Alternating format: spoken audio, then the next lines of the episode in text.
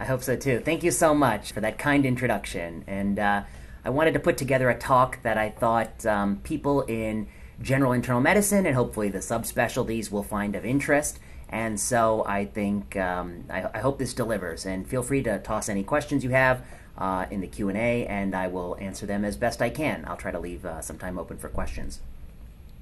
I want to start with this evidence-based medicine. You know, will it survive? Uh, the title was just provocatively titled so that I could entice you to come. Um, but recently, I've heard very interesting things, which are that you know, randomized trials they're overrated. You can't have a randomized trial for every question in life. In fact, probably most of the things you did today, you don't have a randomized trial for. You woke up, you brushed your teeth, you got dressed. There are no randomized trials that support that. Not to mention, there are no ran- or we didn't require a randomized trial to know that smoking was harmful. And we certainly don't require a randomized trial to know that wearing a parachute when you fall out of an airplane is beneficial. So smoking, parachutes, all those day-to-day tasks, they don't require randomized trials. They're overrated. We don't need them for every question. And that's what I think increasingly people argue.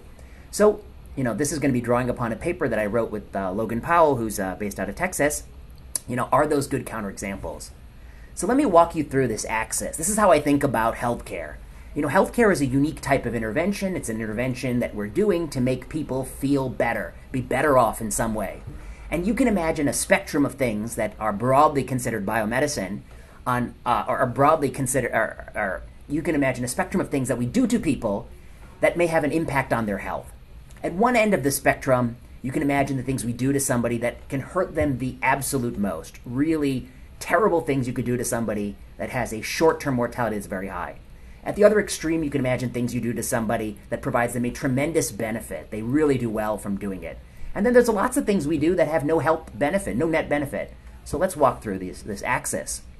What's some of the worst things you could do to somebody? Again, I don't condone this. I strongly disagree. No one should do these things, but they are. You could shoot someone in a vital body part. You could shoot them point blank in the chest or shoot them in the head. You could hit them with a car, a runaway car. And both of these things, I will argue, are very bad things to do. And they have a very high short term mortality rate, approaching 100% for depending on where the shot is delivered. Now, there has never been a randomized control trial to show shooting somebody in a vital body part is harmful. There's never been even a retrospective observational study. We don't need it with an effect size that large. We can just use the naked eye, and we know that is not good to be avoided. What about the other end of the spectrum? The things you can do that help someone the most.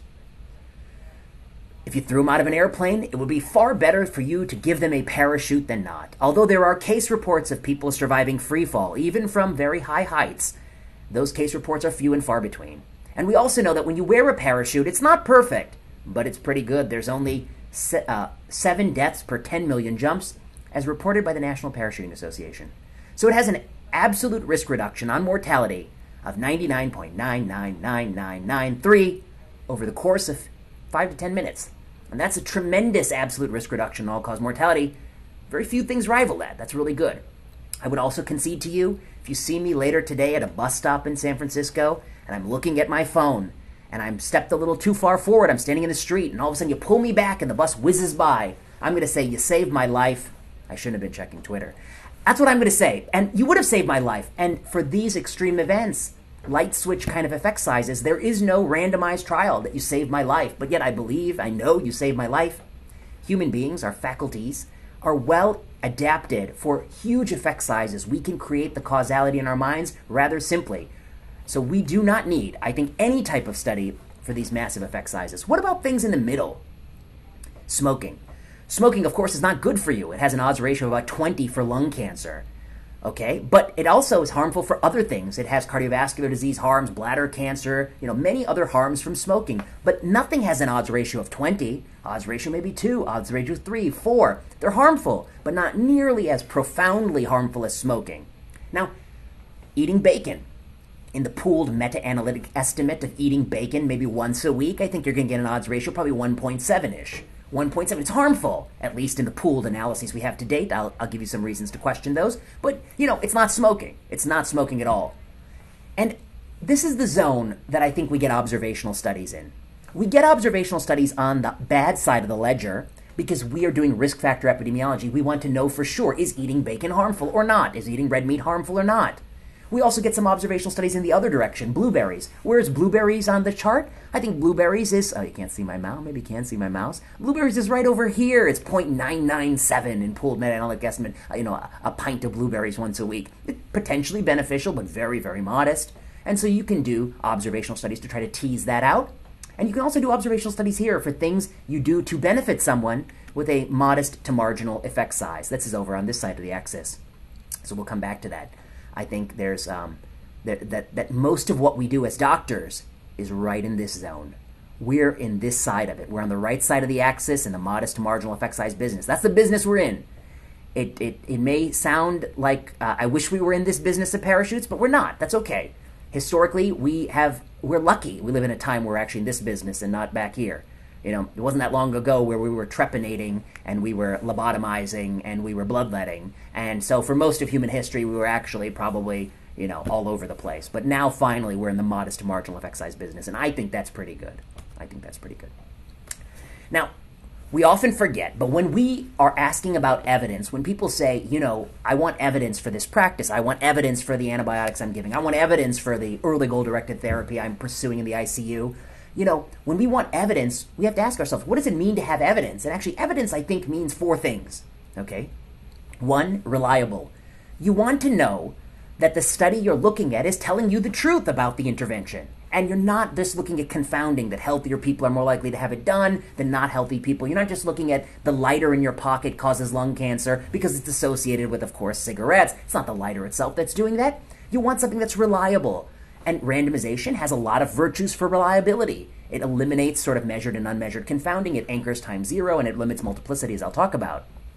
You also want something cheap, let's be honest. We don't want to spend all this money to know the answer to questions. We want to find out the answer as cheaply as possible. And I'll talk about that. We want to do it fast. We don't want to waste our time. We can't afford to waste time. We need to know the answer tomorrow. So, what's the fastest way we get there? And the last, the last part we forget about evidence is we want few. What do I mean by few? You want to minimize the number of people exposed to the ultimately inferior product as you figure out if it works. If you can figure out in 10 patients, it's better you do that than 100 because if you do 100 people randomized, you know, there's 40 more people who are getting the ineffective product. So we want to streamline randomization. We want to streamline sort of evidence generation. We'll talk about how this applies. Okay, so observational studies. Are they reliable? You know, are they reliable? You know, if I read the observational study that said the blueberries, eating them once a week, you know, has a 20% reduction in colon cancer, is that can I trust that?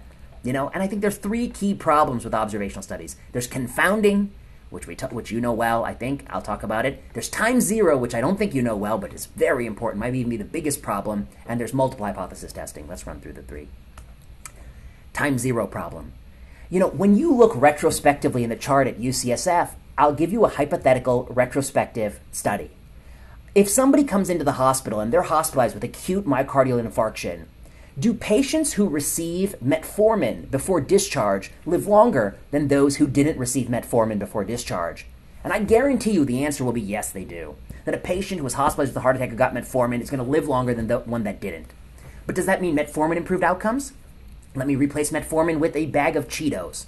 If you look in a national data set and you ask yourself, do patients who eat a bag of Cheetos while hospitalized before discharge from MI have a better survival than those that don't? The answer is actually they probably do. Now, why? How could that possibly be? Cheetos are do not improve cardiovascular ability, as far as I can tell. Perhaps they even worsen it. Perhaps they even worsen it. But why is that the case? It's because when you look at something that happened after time zero, in this case, hypothetically imagine somebody being hospitalized, it says discharge here, but look at hospitalization, that's the time zero. The time until you get your metformin, the time until you get your Cheetos, that is guaranteed or immortal time. Only the group of people who you have defined as those who receive that product will have guaranteed one thing. They lived long enough to get it. If you were hospitalized and you died in the first three hours, VFib arrest, you are not a candidate for ever getting metformin. You're not a candidate for ever eating the first meal. You're not a candidate for ever getting Cheetos. And that guarantee time is very difficult to disambiguate retrospectively. I think many people actually fail to do it. And it's baked into so many of our studies. You know, I hear people constantly telling me that, um, you know, eating eating uh, tree nuts or, or, or taking a statin improves outcomes for people with metastatic cancer. I said, that's one heck of a statin. You know, if that statin's improving outcomes for metastatic cancer, that's one heck of a statin. Statin doesn't shrink tumors. how might statin be improving outcomes for metastatic cancer? Well, one thing is that statins have pleiotropic effects, and they do all these things that they, you know, uh, they tell you some story. That's possible. The other possibility is that somebody who was diagnosed with pancreas cancer who died in the first four weeks, you know, before being discharged from the hospital, they never had the opportunity to be prescribed a statin. Or the doctor looked at the patient and the person who looked too frail, they thought this is crazy. Why would we, why would we give a statin? And so it's possible that guarantee time plays a role in those kinds of analyses, as my colleague Miguel Hernan has shown. So this is the time zero, that when you look retrospectively, it's often hard to get things to line up. This is not true with randomization because the beauty of randomization is you drop the anchor. You drop the anchor at randomization. You know time zero. You've anchored it in both arms. It's the same. So that's one of the virtues of randomization. In fact, it might even be more of a virtue than confounding. Multiple hypothesis testing. This was a provocative paper by Brian Nosek. I believe was ultimately published in Science. And here's what he did and his research team. The research team took the results of many, many soccer games and they specifically took whether or not a soccer player received a red card or a penalty card over many, many games. And they put in an Excel spreadsheet the name of the player and did they get a red card and when they were playing and who was the game against, etc., cetera, et cetera. They also had a team of researchers code every player's skin tone between 1 to 5 from light skin to dark skin. I don't approve of that. I wouldn't have, I wouldn't have recommended that. But they did it, and they put it in the data set as well. Okay, so now they, they have the data set with skin tone and whether or not they got a penalty card, and they give it to 20 plus research teams. The same exact data set. So this is important for their question. If you give the same data set, you know the data is coded the same, and you ask each research team to tell you is there a bias among referees to give red cards more likely to dark skinned players? And what they find is some analyses show yes, statistically significant bias, and most analyses show uh, you know something like a risk ratio of 1.2, 1.4. Some show up to three times as likely. But there's also a whole bunch of analyses that are not significant or find that it's equally likely, or in fact, some even show maybe trending the other direction. Now, this is, of course, a very important, I mean, this is, of course, a question for which I think many of us have an idea what the, the, the, answer would be. Either there is a bias, um, which I think is entirely plausible, or there's less of a bias or a modest bias. Um, but I don't think many of us would think the bias would run the other direction. If you were to replicate the Nosek study with a study where views are very divergent, I suspect you'll get a quite a broad range of answers. Now here they have the exact same data set. They're not coding skin tone, that's been done for them. They're not coding red card getting, that's been done for them. Same data set, just different analytic approaches, and look at the range of outcomes. And this shows you how much flexibility is in analytic plans, I think. Now, many of us look at the New York Times well column, and I can tell you what they're talking about this week. Is it blueberries? Is it green tea? You know, for a while, COVID pushed it all out, but recently, recently there must have been a lull in COVID because I saw they were right back at it. They had dark chocolate up there. They had berries. You know, they had green tea. They had coffee. Is coffee good for you? Uh, I don't know. Is it? Uh, I keep reading about it for t- 10 years. I've been reading nothing but coffee. Is it good for me? Here's how it feels like they get their news stories. Today's random medical news. They spin the wheel. Today we're going to talk about coffee can cause depression in twins. That's how they get it. And it feels this way to many bystanders that they're always flip flopping on these. They're always talking about the same topics. It's interesting to me that the berries, I very much love berries, but pitted pitted fruit, peaches and plums, there's no love for peaches and plums. People people are not interested. I don't know. I wonder why. I wonder why. I wonder why. Just berries. A few years ago, I was looking saw this article on Medscape. Vitamin E increases all cause mortality. And I did what any rational person would do. I ran to my cupboard and I threw out all those sweet, sweet gel caps. But unfortunately, a week later, I saw this story. Vitamin E mortality study is challenged. A new study questions whether or not they really increase mortality. And so I did what I had to do, which was I went to Costco and I bought the biggest jar of vitamin E could possibly imagine. Now, why does it news flip flop? You know, I've been joking about green tea and coffee and alcohol, and but it's true. They always have flip flopping stories. And a few years ago, Chirag Patel and John Ioannidis at Stanford, they actually kind of showed you why. And it has to do with the same thing that I showed you with those soccer players, that soccer study. When we do these studies, we have a data set, and that data set is typically something like the NHANES data set, where we have given a food frequency questionnaire to many people for many, many years and it can tell you whether or not at the end of the study they've lived or died, and it has many other covariates in the data set. And what we do is we construct a model. Our model says, can I predict someone's mortality? And then you have to say, well, what might predict it? One, the vitamin E exposure. That's the thing I'm studying. Number two, maybe the age of the patient might predict it. Maybe the race, maybe the, the sex. These are sort of important confounders you might adjust for because maybe 80 year olds are much more likely to be taking vitamin E than 30 year olds like myself. So, you know, you adjust for known covariates that might have something to do with it. And then you're really asking what is the independent association between vitamin E and mortality adjusting for these covariates? And this is an entirely possible research plan I'm showing you on the screen. I might do this study, you know? I might do that study. My colleague in Canada, they're going to add income. You know, they care about socioeconomics of health in Canada. We don't in this country, apparently. We've forgotten about it. But they care in Canada. And in Canada, they'll add income as an important modifier, and they'll run this analysis. And my colleague in North Carolina, she will do it a, a different way because when she goes outside the hospital, she sees something that I don't see too often tobacco smoking. I see smoking. I don't see tobacco smoking too often these days. Tobacco smoking. She sees a lot of tobacco smoking. She's adjusting for smoking. I forgot about that, but she's adjusting for it. It's entirely plausible she would do this study. And my colleague at Harvard, he's a smarty pants. He knows how to get into the journal, so he adjusts for all these things BMI and hypertension, diabetes, cholesterol, alcohol consumption, education, family history, heart disease, any cancer, blah, blah, blah, blah, blah. He adjusts for so many things. And the truth is, if you look at a single research question like coffee and mortality or blueberries and, and something, you find that different investigators are adjusting for some or all of these covariates, maybe even more. So, what's true with nutritional epidemiology? Many investigators have access to the data set, and many are probing the same questions. In fact, probably for something like coffee, 10 to the power of 6 times it's been probed, and 10 to the power of 7 times or 8 times. 10 million times people have asked, is coffee associated with mortality in different data sets with different covariates? Every one of us is adjusting for covariates that make sense to us. What if you were to simulate the entire research community and not just look at the studies that end up being published, but all the studies that were possible, all the analyses that could have been run and might have been reported, but just weren't? And that's what they did. They took that NHANES data set, they took 400 variables of interest, and they only looked at time to death. And they picked one at a time vitamin D and beta carotene and lycopene and vitamin E and whatever you want, coffee. And they looked from that variable of interest to mortality and they adjusted for any one of these 13 most common things they adjust for in the literature, and every possible combination of them, from 2 to all 13 to 7 and every possible permutation. And I think once upon a time we might have known how to do that on a calculator. Something, something, you put some numbers in. But the answer is, of course, it's 2 to the power of the number of variables. It's about 8,000 models.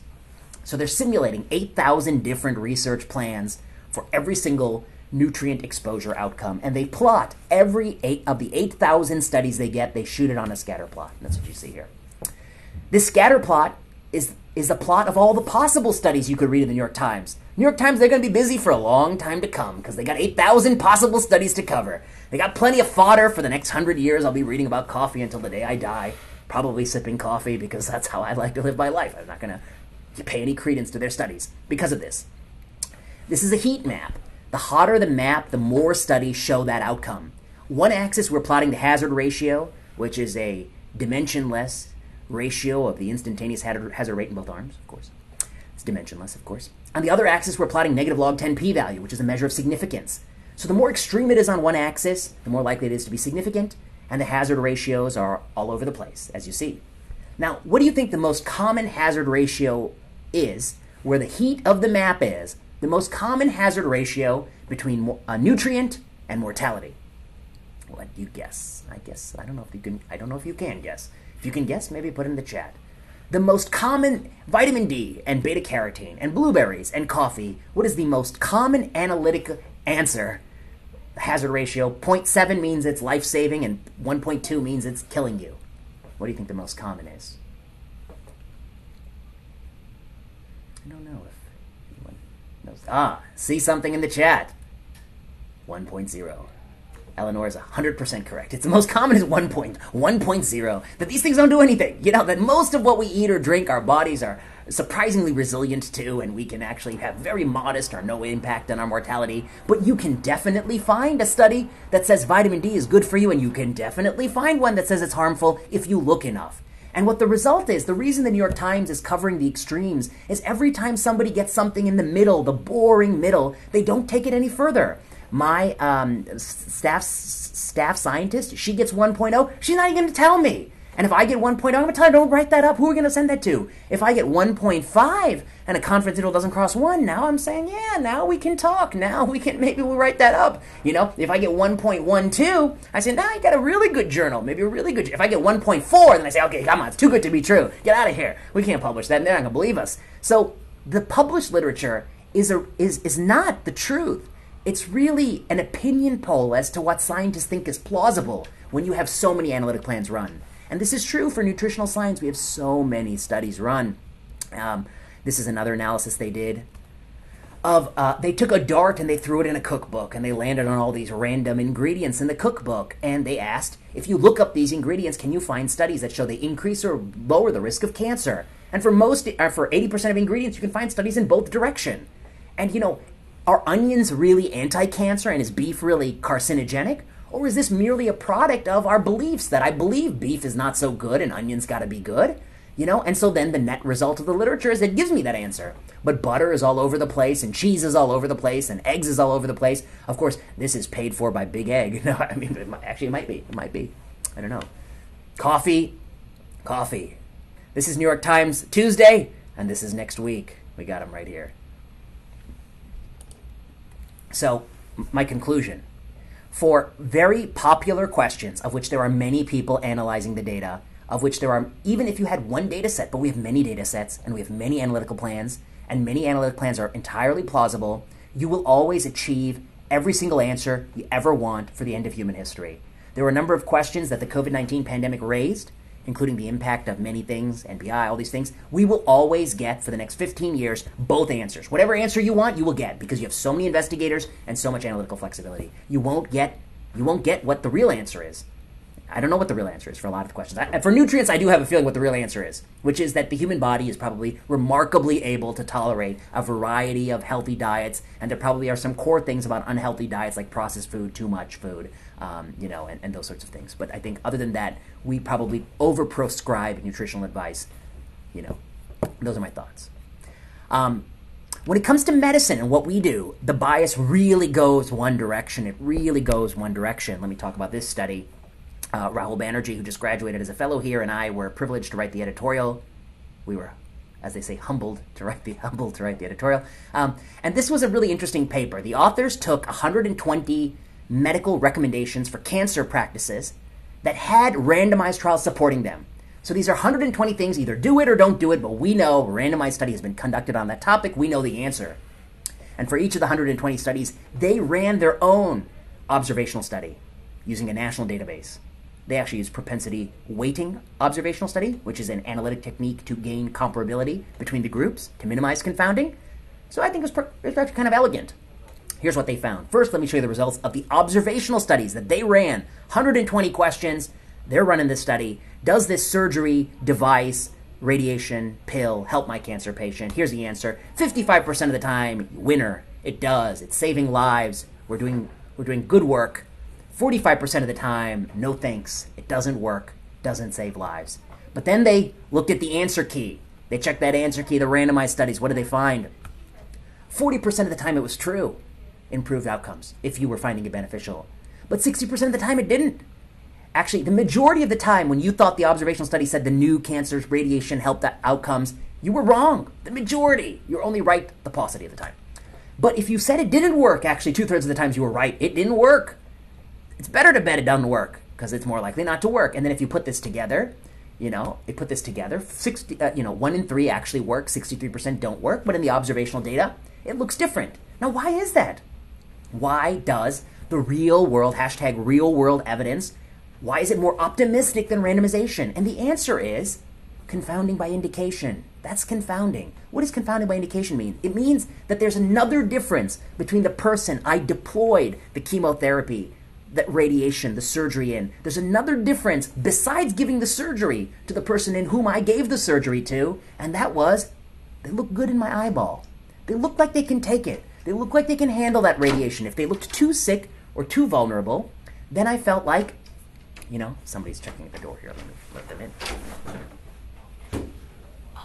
No, that's okay. You can come use the office. I'm just giving the, the grand rounds. Yeah. Um, if they looked never mind that. if they looked, uh, if they look like they're healthy enough to take a cancer therapy, and we all know cancer therapies, they're not easy to take, and the doctor's not going to do it to somebody who's very, very sick, spending all their time in the bed. They're going to do it to somebody on the margin who looks a little bit better. And there's no variable in the EMR and Epic that says, you know, I look like I can handle that. And that's confounding that is not coded. It's an unmeasured confounding. And that's why, of course, observational data in cancer, at least, is much more likely to be optimistic than randomized, randomized studies. So I talked about reliability. I think, in my opinion, and there's many, many other studies that have looked at this, the reliability, if you are trying to base clinical decisions on non randomized studies, you should take it with a grain of salt. If anything, you're more likely to be optimistic, I think. You're less likely to be, eh, you're more likely to be optimistic. And for some questions, you know, you're really just throwing darts. I mean, you really have almost no idea whether or not that conclusion, that blueberry, that blueberry and that vitamin E capsule has anything to do with anything. I think vitamin E, of course, now we have some randomized control trial data. We have select, et cetera, and I think we know it probably doesn't do anything. Um, you know, um, but for some questions, we don't have any randomized data, and we, we just don't know the answer. Cheap. Um, people always say it's very expensive to do a randomized study, and in fact, in the current environment in the United States, that's true. But there are some randomized studies that are done for real cheap. For one example is the TASTE randomized trial, which is a randomized trial of 6,000 people in the Netherlands who had their thrombus at the time of MI mechanically aspirated or not. And they did taste for $50 per person randomized administrative fee because they built the randomization into the EMR. So that's the cheap end. 50 bucks per participant. I've never heard it any cheaper. But I've heard my colleagues in oncology say that it costs $20,000 to randomize someone or even $50,000 to randomize someone. I say, that's a lot of dinners you got to pay. For. I mean, that's a lot of administrative fees you got to pay. Administrative fees, of course, you got administrative fees, not not any, and not, not anything other than administrative fees. Uh, but let's say fifty thousand. Okay, if it's fifty thousand dollars to randomize somebody, there's got to be some break-even point where it's cheaper to randomize than to do observational study. And here's why: when you do an observational study of what people got in the real world, oftentimes you have to give it to a lot more people before you do the study. You debut the product, you let people use it, and then a year later you'd study it. Whereas in a randomized study, you have a power calculation says we're going to randomize 1,000 people, 500 will get the drug. But if you just debut the drug, maybe not 500 people get it, maybe 5,000 people or 50,000 people, you know? Like Paxlovid in vaccinated healthy people. Maybe maybe 100,000 people get the drug, and then you study it. So you have to pay the cost of the drug, that's like 500 bucks, versus the number of people who got it, etc.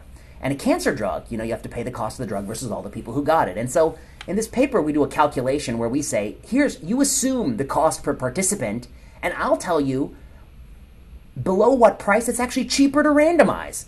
And if it's $50,000 to randomize someone, it's cheaper to do a randomized study if the drug costs more than $8,000 per course. And actually turns out the average cancer drug costs $200,000 per year. So we are basically, as long as it's less than a million dollars to randomize per person, it is cheaper to study cancer drugs in randomized fashion than observational fashion. And I actually think 50,000 and 20,000 is not the true figure. I think it's something in between. I think the vast majority of healthcare interventions, it is cheaper for the whole system to randomize than to do the observational study because we, you use fewer participants. And you can read the paper for the precise, like, why, why do I, how did I get that ratio and these numbers? You can see, you can look up the paper. I won't bore you with all this, this math that I had forgotten. I had to find someone who knew that. Now, what about fast and few? I just want to make one allusion. You know, um, there is a question in biomedicine that plagued us for a long time, which is that for a woman who has breast cancer that's metastatic, it's left the breast and gone to the spine or the liver, do they still have a survival benefit from removal of the breast? And you might think that that's a silly question. In fact, that's what I thought when the first time I heard it. I thought it was silly. Of course, it's not possible that removing the breast could have a benefit when the horse has left the barn, but many people thought it did, and they, you know, had hand wavy cytokines. Cytokines from there could go do it. Cytokines can apparently do lots of things. I don't know. Maybe a cytokine did it. But this was a question that plagued people for a long time. Finally, in the last decade, the good folks at Tata Memorial Hospital in Mumbai, India answered the question. They took 350 women and they randomized them to surgery or no surgery, and they found the overall survival curves are superimposable. There's no benefit. But before we did this study that finally put the nail in the coffin of this practice, observational studies had probed the same question. And there were at least 28,000 women in those observational studies, and 15,000 received the surgery, or 85 times as many women over a period of 35 years. So, what I mean here is if this actually saved lives, then there's 13,000 women who didn't get it over 35 years, and you wasted time. You could have had a faster answer and, and helped those 13,000 women. But this turned out not to save lives, and so you've wrongfully subjected 15,000 women to the harms of surgery, and those are only the women included in the studies. The studies don't capture the whole world, there's probably many, many more. So 85 times as many women were exposed to an ultimately harmful practice as if you had just done the randomized trial at the outset. And it took one third the time, even though it took a decade to accrue. Imagine how much faster and fewer participants would be exposed to something if they do so in the careful confines of clinical trials. Okay, next part. You know, what about those extreme effects? And I'll give you an example of something that I actually think is a parachute, but they really are few and far, far between in biomedicine. This is a famous paper, 2004, BMJ, Gordon Smith, Jill Pell, two OBGYN doctors. And here's what they say they say, listen, there's a lot of you people out there that keep saying randomize, randomize, randomize. You bore me. Let's, let's, let's put you to the test. We looked up randomized control trials for parachutes when you fall out of an airplane. And here's what we found we found zero studies. So by your own logic, you don't know if they work. You don't know if they work. And so then they conclude their paper in the BMJ, quote, "We think everyone might benefit if the most radical protagonist of evidence-based medicine, that's me, organized and participate in a double-blind, randomized, placebo-controlled crossover trial of the parachute." You know what I always thought was um, salt in the wound was it had to be crossover. You know, there's really there's no getting out of this study. There's no there's no lucky breaks. It had to be a crossover trial. Okay, fine. It was funny. Even I find it funny. But, um, but is it relevant for medicine? You know, I talked about that end of the spectrum. And I'm going to show you some data, I think. I mean, I could show, uh, I, I, hope that those slides will come uh, in the next few slides, that actually almost nothing we do in medicine has a 99.9993% effect size on mortality in the short term. Almost nothing. I would say opening up a vessel for somebody with STEMI, you're talking about 20 percentage points ARR over a 30 day mortality. That's huge. That's amazing. It's amazing those heart doctors know how to go do that but it's not 99. It's not 99. Um, in fact, it's very hard to think of things that are 99% on mortality. But let's talk about biomedicine. You know, we're not in the parachute business. We gotta be honest what business we're in. We're in the hydrochlorothiazide business. We're in the glipizide business. We're in the metformin business. We're in the empagliflozin business. We're in the ibrutinib business. We're in the business of modest to marginal effect sizes. We're in the business of 2% risk of stroke going to 1.7% risk of stroke. We're in the business of 7% risk of cardiovascular events going to 4.2% risk of cardio. That's the business we're in. That's not so bad to be in. In human history, people have rarely been in the business of generally being a net positive. We're in the positive business. The body is complicated. If it was so simple in things like hypertension and diabetes to perturb one pathway just one little bit and then it's like a light switch, well, we might have evolved for that. It might have been a selection pressure for that. But it's not so simple. And so we need to be humble and recognize most of biomedicine is modest to marginal effect sizes. And that's important for evidence because that's the RCT zone. See, the reason smoking, to say you believe smoking is harmful, it never had an RCT, ergo I don't need to do an RCT of Impella or balloon pump or, or, or a new blood pressure medicine, Bystolic, that's an erroneous argument because we don't do RCTs to proscribe harmful therapies. We don't do RCTs of shooting you in the chest or putting benzene in your drinking water. We do risk factor epidemiology to mitigate harms. We do RCTs to offer putative benefits. We do RCTs for things we think will make you better off. And the reason RCTs are so much better, I think, than observational studies for these things that offer putative benefit is these are interventions where our bias, our optimism, our profiteering may result in an incorrect assessment of the effect, and only carefully done RCTs can clarify if it is reliable, if it actually does what you think it does. And I'll give you a good example. When I was starting in medicine, there were a lot of people with high blood pressure, and those people were taking many antihypertensive drugs. And some of them were older people who, if you would cath them, you would find that renal artery was all clogged up. They have high blood pressure, and that renal artery is clogged up. And I remember vaguely from medical school, and uh, Dr. Poe, Poe is going to kill me for this. I remember vaguely, but not so good, that if the kidney doesn't enough, get enough blood, it makes something called renin, renin. And that's converted to angiotensin 1 and then there's AT2, and then there's an ACE in there somewhere, and then that uh, AT2 has something to do with TGF beta, and that has something to do with badness. And so the kidney's important for blood pressure. That's pretty much the gist of what I remember. And if the kidney's not getting enough blood flow, and you have high blood pressure, I think it makes a load of sense that we're going to remedy that. We're going to go in there and open that blood vessel. We're going to rely on that pathophysiologic reasoning and even perhaps anecdotal impressions of great outcomes to go in there and stent it. And so somebody might say that that's good enough. We could do an observational study and we'll find out, of course, people who underwent renal artery stenting, they do better than those that didn't. They have fewer blood pressure pills, of course, but there may be confounding that you, if you're looking at a couple of people who are older and frailer, you might pick the one who looked best to you to take them to the cath lab. I don't know. Um, there's some reliability issue there. We did this, Medicare paid for it. It was $1 billion a year. We're paying year after year after year after year. Finally, they ran Astral and Coral, and here's what they found. When you randomize people to medical therapy or medical therapy plus revascularization for renal artery stenosis and high blood pressure, there's no difference in time to renal events. There's no difference in time to cardiovascular events in multiple studies. There is a difference in blood pressure pill taking, but it's very, very modest. It's like 2.3 versus 3.2, some very modest. So, this was a billion dollar a year Medicare industry that largely, I think, doesn't work, didn't do what you think it did. Cardiologists always tell me, well, there's a person in there, you know, high blood pressure, renal artery stenosis, flash flood, pulmonary edema, that person would benefit. And I say, sure, I, I, whenever a negative study comes out in biomedicine, that doesn't mean the therapy can never work under any circumstance. But it does mean that you, the person who's getting billions of dollars from this, have an obligation to prove to me, the payer, that it's worth me paying for it. So who are those people? Pre-specify them. Run a study in that population. This ties into some work we've done on medical reversals or things that we did for years, for decades. We all thought helped. Turned out they didn't. And we've analyzed this, and, and here's one way we analyzed it. And then I'll come back to parachutes and, and then I'll wrap up. Um, you know, we wanted to know of medical practices that we were doing day in and day out for which we didn't have robust evidence. If you took those practices and subjected them to rigorous clinical appraisal, how often do they succeed and how often do they fail? And here's how we did it. We took all the articles that appeared in the New England Journal of Medicine in a decade, 2,044 articles, and they were read in duplicate by two researchers. And that's why God invented medical students to do the kind of important, hard hitting work. Actually, no, it's actually, but it's actually a great, great project because you read the best studies. Um, we found two thirds of them concerned a medical practice, like taking a pill, getting a stent, doing a surgery, and one third didn't. If you tested a novel medical practice, uh, sorry, and of the ones that tested, a medical practice, three quarters were new. Is rivaroxaban better than Coumadin? Is ibrutinib better than chlorambucil? Is my new drug uh, better than my old drug?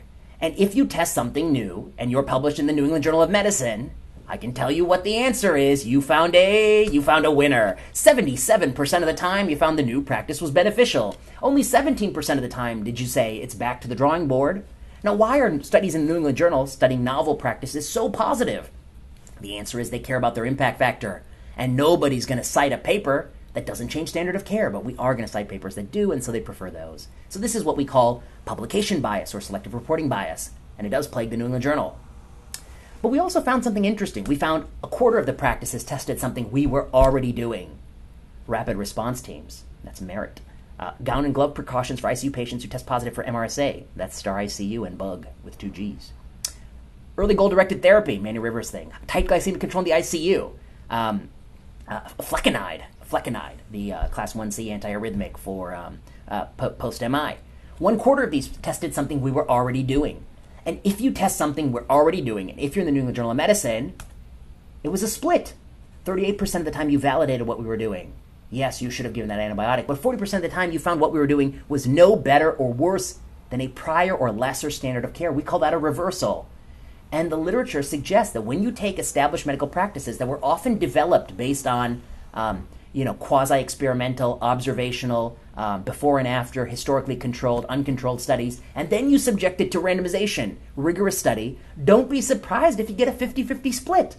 These aren't just random practices. These are all practices that we were doing for decades, often accruing billions or tens of billions of dollars in payments, and they turned out to be no better or worse than a prior lesser standard of care. I think to some degree it's an indictment of medicine. But for many years in my career, I was optimistic that we were doing better because we were holding novel practices to more rigorous standards upon entry. But lately, I think that I don't think that's true anymore.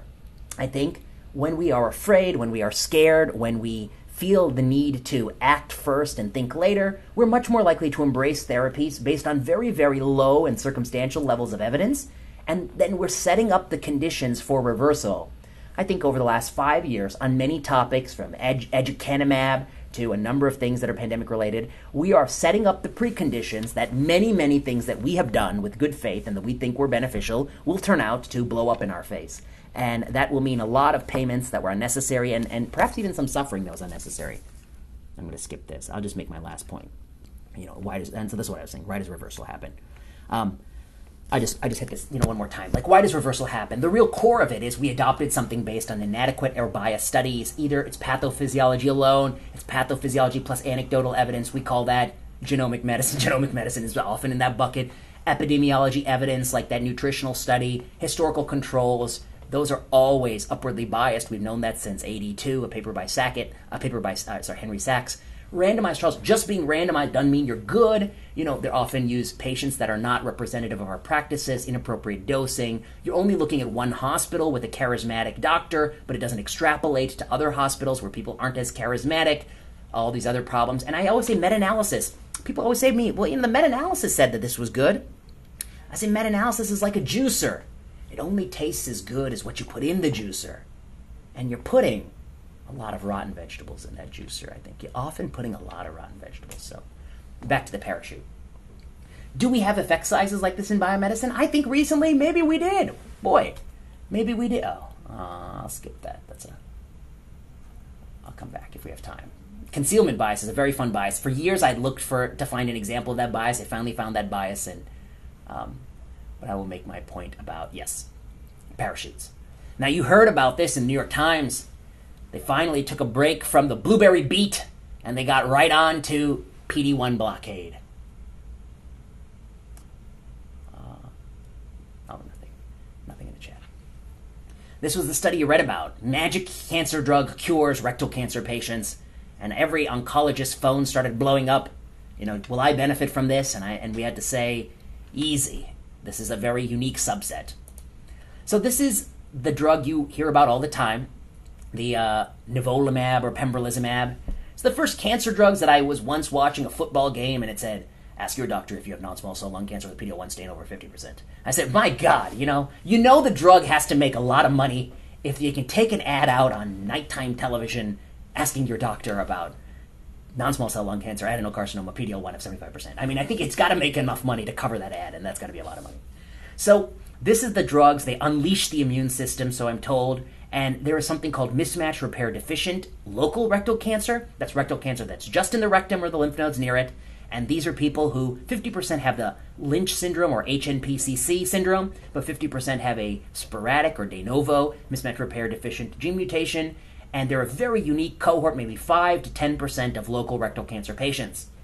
And before this study, the standard of care was barbarism. It was a barbaric standard of care, and I really didn't relish giving it. It was, you know, what they call total neoadjuvant therapy or neoadjuvant therapy or adjuvant therapy. It was basically chemotherapy, radiation therapy. Those two things don't pair so nicely often when you're pointing it at the rectum, followed by course after course of chemotherapy.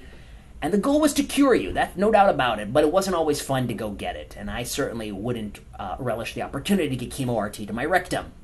Side effects may include rectal bleeding, or uh, all sorts of problems. And then after all that, if you make it through all that, you have the pleasure of having a, the whole thing resected. And so then you may have a temporary ostomy, or you may have a, you know, the pleasure of all that treatment is a surgical resection. I think this is a suboptimal treatment. What do you get for all that? The yellow curve here is the DDMMR. This is the Kaplan-Meier curve. You know, it's not a terrible outcome that you get. Some people are cured. I mean, I think there's a fraction of people cured. The DDMMR cohort that's cured, I don't know. It's like 60, 70, 80% in that ballpark. It's not nothing. And so, lo and behold, comes the new drug.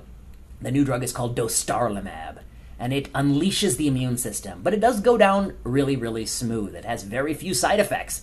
It goes down silky smooth. It's nothing like chemo RT to the rectum. And in this study, they took a bunch of people, actually, they took like 14 or 12, not too many, and they gave them dostarlimab for nine doses. Then they looked in there and they did a PET scan. And if you had any residual disease, then you have to get that big treatment that uh, you know nobody wants. Um, but if you don't, you get to keep getting followed. And here's what happened. This is why it's so remarkable. Everybody's tumor melted away by SUV on PET. Everybody's symptoms got wet better. They vanished entirely. Everybody had a response, and every single person continues to have a response. Not a single person has had a relapse. It is 100%, 100% nothing. And this is what, oh, I'm sorry, I should have said to, if you're eating, to look away. This is apparently what my GI colleagues see. Never seen it, but this is uh, rectal cancer on endoscopy. It totally melted away with this drug. The MRI looks better. The FDG PET looks better. I mean, this is really remarkable, and it's 100%. I mean, it's 12 people, but it's one. But you're saying it's, it's 100%. It's 100%. And the side effect profile of this is nothing like chemo RT. It goes down so so smooth, so so smooth. It looks pretty good. So I'm saying I'm willing to call this a parachute. It's not a parachute for mortality, actually, because as I said, and as people have proven, very, very few things have an, that high reduction in all cause mortality. But it is a parachute for one thing, which is there was a 100% chance you were going to get chemo RT. Now there's a 0% chance you're going to get chemo RT by taking this drug. And I would say in this analogy, the ground is chemo RT. So it's kind of like a, it's almost like a parachute. Or is it like a parachute? Question. Ah, and so we are working on drafting this, but we have a proposal for a new study design for something that looks this good. It's called the Is It Still a Parachute trial. We randomize people to dostarlimab, but we'll also do nivolumab or pembro because I see no reason why those will be different. Coke, Pepsi, you know, I see no reason. And we will keep randomizing to this. And if any arm has 10% of people whose tumor doesn't go away entirely or its tumor relapse, that arm is closed. So maybe this will close first and this will close and this will continue. And if all arms have 10% relapse, then we've re entered equipoise, in my opinion, and we can automatically randomized to chemo RT, which was the existing standard of care, versus the last arm to fall, primary endpoint overall survival. So, what I want to say is that, yes, it is possible some things are parachutes. This is maybe the best example I've seen in recent years. And if it is a parachute, it doesn't mean it should never be tested. It should be tested in a way that we have some parameter by which we lose equipoise. If you actually start doing this and it turns out to be the true answer is 60% or 40%, then you really do enter equipoise. Was that chemo RT maybe even better after all? Is it possible? Of course it's possible. With growing sample size, you can get a different effect size. There is a phenomenon called regression to mean, and there is a phenomenon uh, where very, very sexy findings get a lot of notice. And this, you know, it has a 12 out of 12 very, very provocative finding. It's got all the media coverage in the world. Will it replicate? Will it hold up? I think this study design balances um, the desire not to get chemo RT with uh, a method to preserve equipoise and run the study if we need to.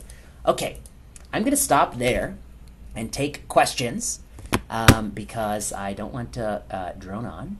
Um, what were the goals of this talk? I think the goals is really this axis, and I think this axis will help you think about medicine. The axis basically says yes, there are things that have huge effect sizes. No, we don't need any study for that. You don't need a study to show, don't shoot me. Please don't shoot me. And you don't need a study to show, give me the parachute. Okay, I concede. Those are great. Um, smoking was a unique, it was really unique. Odds ratio 20 for lung cancer and, and, the, and the Bradford Hill studies and, and all the parts of the Bradford Hill criteria, very unique. Eating bacon is more kind of representative. And, and the, in the middle, I think it's very, very murky. And then what we do in biomedicine, we're in the modest to marginal effect size business. And that's why, and we're also in the benefit somebody business. We're not in the harm them business. And that's why I think for so much of what we do, randomization is the thing that separates uh, the wheat from the chaff. So thank you so much for your time, and I'm happy to take questions. Oh, thank you. That's a that's a really great and profound question, and that's a question that like you know um, anyone listening, you should always ask like many attendings their view on this topic because I think it's the kind of thing that different people have different thoughts, and they'll all have maybe some kernel in it that um, is of value. I guess I'll just say, like, in my line of work, I'll just tell you how I, just very briefly, how I think about it. Uh, my first principle is that, you know, my goal is not that all of my patients would do what I would do if I had that issue. My goal is helping them facilitate what they would want to do with their values and goals, but knowing, hopefully, knowing what I know about the true risks and benefits. So I think I view my role as a facilitator. And uh, often people do what I wouldn't do for myself. Um, I also wear think about two hats. One, a lot of what I talk about is the regulatory hat, like what should the FDA permit people to do, and what should be the threshold, what should payers pay for. But when I put my clinician hat on, it's different. It's that you know the world is the way the world is. These are the options. I have to explain as best I can, even if I disagree that some of them shouldn't have been approved. I have to explain as best I can. I always say my first visit with a cancer patient, I only want to get one thing clear. Is the goal curative intent, like a Hodgkin's lymphoma? Is the goal extend survival, like a colon cancer? Or is the goal merely to improve symptoms, uh, like those scenarios arise? And I have no other purpose for the first visit. I think that's a very hard thing to get clear to somebody. I let the whole visit be about that. The next visit, I often schedule a second visit very quick because I think people need a little time to digest that and think about their questions. And then when I present the next visit, I often present treatment and the options and the pros and cons. And I often end up in cancer medicine basically saying, like, I don't know this makes you live longer better. I do know it makes the tumor less likely to grow on a scan and all these sorts of surrogates. But when I do know, um, for some drugs, I do know, I like to give ranges. I like to say if you don't do the treatment, I like to give the 20th and 80th percentile of how you'll do. And if you do do the treatment, the 20th and 80th, I don't like to give the first and 99th because I think human beings anchor to extremes and we often make irrational choices. And I also don't like to give the median because I feel like no, no single person is the median and half your patients in your practice will be disappointed and the other half will be angry with you for short, you know, short shrifting them. And so I like to give the range 80 to 20. Um, and I, and then, and of course, how do I do that? My fellow was asking me yesterday. Um, I, I look at the clinical trials to get the range. But in cancer, I discount them by the fact that clinical trials are like enrolling people with cancer who are also Olympians. And I discount it for the fact that people with cancer are real people. They have other medical problems. And so those things usually all get smaller. And so I kind of do that calculation. And um, I've had many times, um, you know, obviously the other thing about it is, and you know, you'll know this well, which is like people are different. And I've had, you know, some people who you basically say you only have to come here six times and drive here and get the treatment, and you have like a really great cure, and say, you know what, doc, it's a long drive, I don't want to come. And I'm like, oh my god, it's not that long, you know, sir, it's not that long. Um, but then other people who say, you know, there's like a, you know, no survival benefit, there's a slight improvement in like this surrogate blood marker that nobody knows what it means, and the drug costs a million dollars, and the side effects profile including demyelination and death, and they say, well, I want to try it, you know. And so we all have, you know, the range of, of views, and so I think often that carries more than you know the specifics. I just hope that my patients feel like I told them the honest truth about the products.